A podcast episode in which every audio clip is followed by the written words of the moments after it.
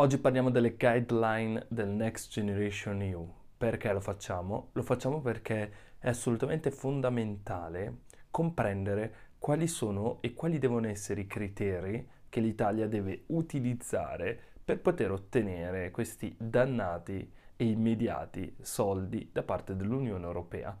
Tutto questo dopo la sigla.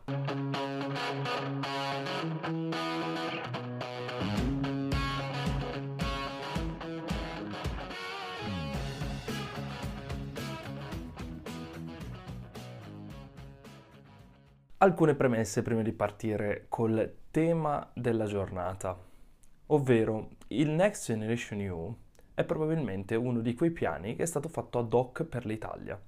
Perché questo? Perché sostanzialmente se noi andiamo a vedere tutta una serie di dati, come ad esempio la stima della crescita nei prossimi anni, oppure se andiamo a vedere il debito PIL atteso, ci accorgiamo che l'Italia risulta essere quel paese che è messo peggio rispetto a tutti gli altri paesi europei e all'interno anche dell'Eurozona. Probabilmente se la gioca con la Grecia, però insomma andarsela a giocare con la Grecia non mi sembra proprio uno degli obiettivi di uno dei paesi che fino a qualche anno fa era uno dei più importanti al mondo per economia. Quindi stiamo perdendo sempre più posizioni e probabilmente il Next Generation EU è l'unico mezzo che in questo momento sembra credibile per una crescita economica seria e sostenibile nel lungo periodo. Risulta quindi importante comprendere quali sono i criteri alla base dei quali si può ritenere di aver ottenuto un buon piano di resilienza, come piace dire al nostro Conte. E quindi partiamo analizzando l'ultimo documento approvato dalla Commissione europea ovvero le guideline sul Next Generation EU. Parto dicendo che dopo aver visto i diversi piani presentati dall'Italia, che sono sostanzialmente tre, abbiamo avuto il primo approvato in autunno, il secondo approvato verso fine metà dicembre e poi ne abbiamo un terzo approvato a gennaio. Ecco, avendoli presentati tutti e tre, trovate tra l'altro i link sia nelle schede che in descrizione, vi devo dire che è stato divertente e assolutamente appagante poter leggere un documento scorrevole questa volta. Infatti si tratta di una cinquantina di pagine, in questo caso molto semplici, con molti link esterni, anzi addirittura troviamo degli hyperlink, quindi non troveremo dei link scorporati dal testo oppure inseriti chissà dove e comunque sia tutta una serie di riferimenti che non sono affatto semplici da utilizzare e maneggiare da parte di un pubblico non addetto ai lavori.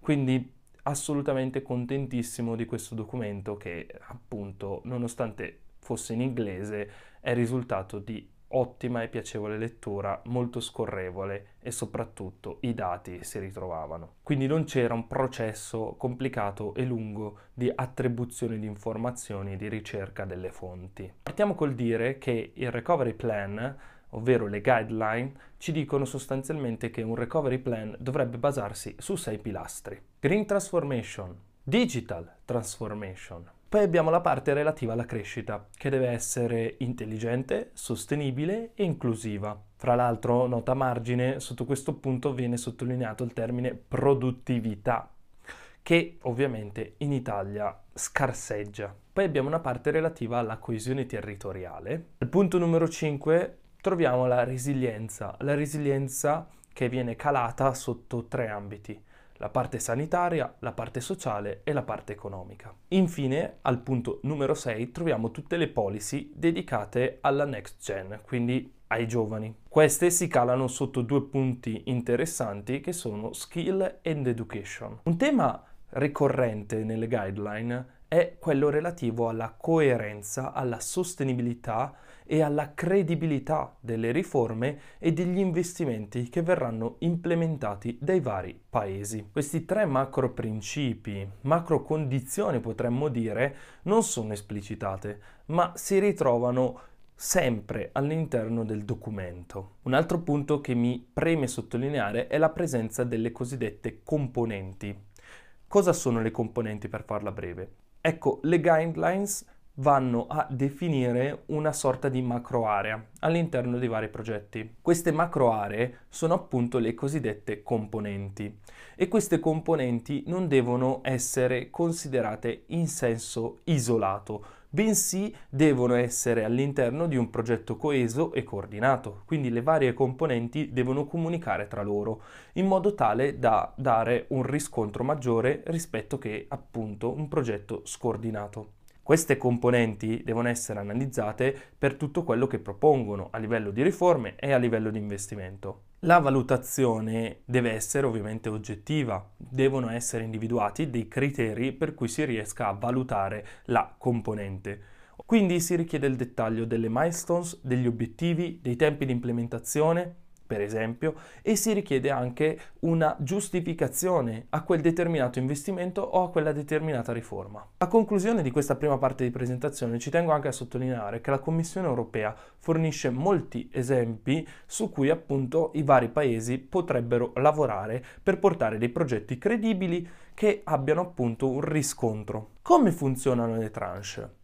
Beh, diciamoci già da adesso che il Next Gen EU non è qualcosa di gratuito, ovvero non si ottengono soldi così perché cadono a pioggia.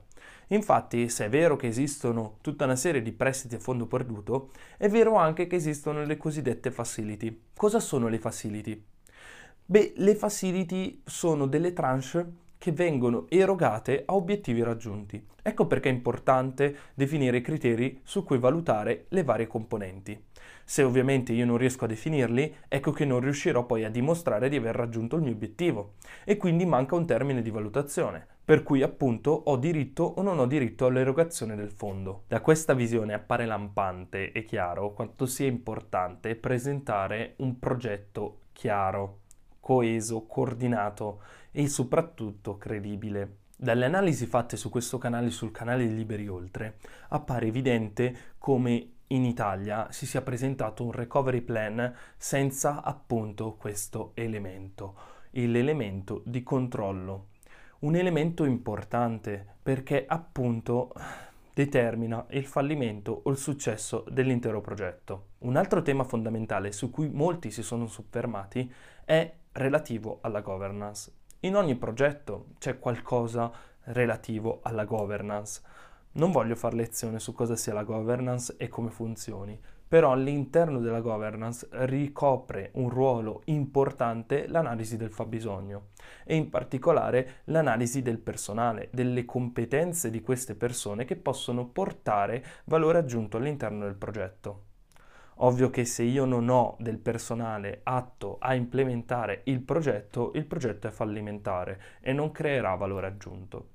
Ecco, un altro tema che viene sottolineato come erroneo all'interno del recovery plan è che appunto non viene definito il come si pensa di implementare risorse e progetto relativamente appunto al livello di governance appena descritto. Tutto questo lo possiamo dire a livello di progettualità c'è anche un problema a livello di gestione costi sostanzialmente, ovvero abbiamo circa 100 miliardi di errori all'interno del recovery plan. Cerchiamo di spiegarli questi 100 miliardi di differenza.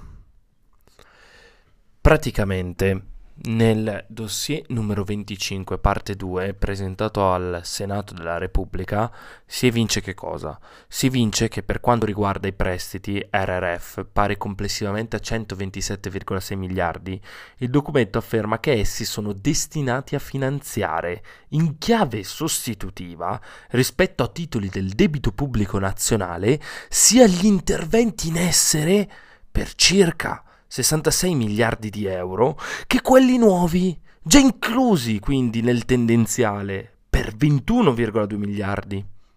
Non so se avete capito, ma sono già inclusi nel tendenziale. Ne consegue che la quota residua dei prestiti RRF destinata a finanziare interventi nuovi, non inclusi negli andamenti tendenziali, ammonta a circa 40,7 miliardi. Diciamoci 41 si segnala in proposito che il documento indica invece in 53,5 miliardi, l'ammontare del prestito destinato a finanziare interventi nuovi, tenendo conto delle esigenze di coerenza tra i dati riportati e da conferme acquisite per le vie brevi. Tale indicazione dovrebbe quindi ritenersi attribuibile a un errore materiale. Quindi si desume che non risultano riperite risorse a fronte del margine di 14,4 miliardi di maggiori impieghi rispetto all'ammontare complessivo finanziabile dei due dispositivi europei, dell'RRF e del REACT EU.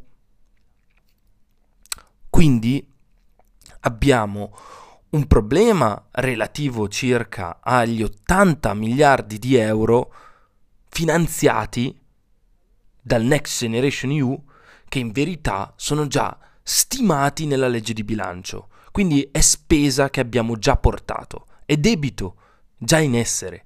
E dall'altra parte abbiamo 14,4 miliardi di errori, di errori materiali. Quindi abbiamo un errore formale, se volete, e anche un errore materiale. Arrivo quindi a un'analisi puramente personale. È un'analisi che è già uscita sui moderati, però ci tengo a riproporla qua. Io ho molti dubbi riguardo al Next Gen EU. In particolare partirei dalla definizione di europeismo, che mi è stata data anche su Clubhouse da alcuni esponenti del Movimento 5 Stelle, ma che comunque si può leggere dalle parole di Colte tranquillamente.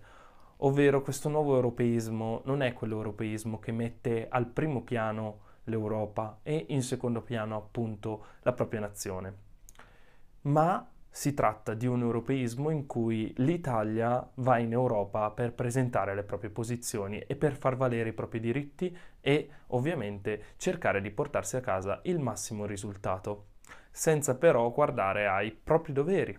Un po' quello che facevano Renzi e Calenda al loro tempo quando andavano in Europa a sbattere i pugni. La stessa cosa che faceva Salvini in verità col Conte 1 quando andava in Europa a sbattere i pugni. La stessa cosa che faceva la Lega e il Movimento 5 Stelle durante il governo Gentiloni. Insomma, il caro vecchio europeismo all'italiana. La Commissione invece ci chiederebbe di mettere al primo posto la credibilità dell'Eurozona, la credibilità del progetto europeo, perché appunto ci chiede di realizzare progetti di coesione. Questo al fine di creare una vera unione di bilancio, perché altrimenti ci sarebbero tutta una serie di problemi. Se ad esempio quando la Germania è entrata nell'Unione Europea, questo ha fatto sì che appunto la banca centrale tedesca cedesse credibilità a tutte le altre banche del sistema europeo, quindi stiamo parlando soprattutto delle banche del sud Europa, e così facendo la loro credibilità è aumentata perché appunto c'è stata una sorta di prestito di credibilità. È come se la Germania avesse detto ci penso io, State tranquilli che adesso questi si mettono in regola, fidatevi. I mercati si sono fidati. Dal 92 il semplice annuncio di un'eurozona ha fatto sì che i tassi di interesse calassero, fino ad arrivare praticamente a convergere nel 2000. Io ho paura dell'effetto contrario, ovvero che appunto un'Unione Europea senza Italia sia improbabile. E questo porti l'Unione Europea a cedere a tutta una serie di ricatti italiani e questo appunto svaluterebbe la credibilità che nel tempo si è creata nell'Eurozona. E questo non è un bene, perché dal punto di vista fiscale noi siamo molto fragili, inteso come unione di bilancio, e questo potrebbe minare alla creazione di un'Unione Europea federale. Però sta di fatto che l'Unione federale è l'unica soluzione per risolvere i problemi strutturali dell'Eurozona, soprattutto quelli di breve periodo. Per quelli di lungo periodo sarà necessaria una revisione di tutte le micro e macro strutture all'interno dell'Unione Europea. Però minare la base dell'unione di bilancio potrebbe essere un problema. Potrebbe essere un problema importante e potrebbe buttare via 70 anni di lavoro in quella che oggi noi chiamiamo Eurozona. Spero vivamente quindi che il recovery plan alla fine sia presentato in modo corretto, che sia un piano veramente di ripresa e resilienza. In caso contrario probabilmente sarebbe meglio non accettarlo. Spero di essere stato chiaro, vi aspetto qua sotto nei commenti e ci vediamo ad un prossimo video.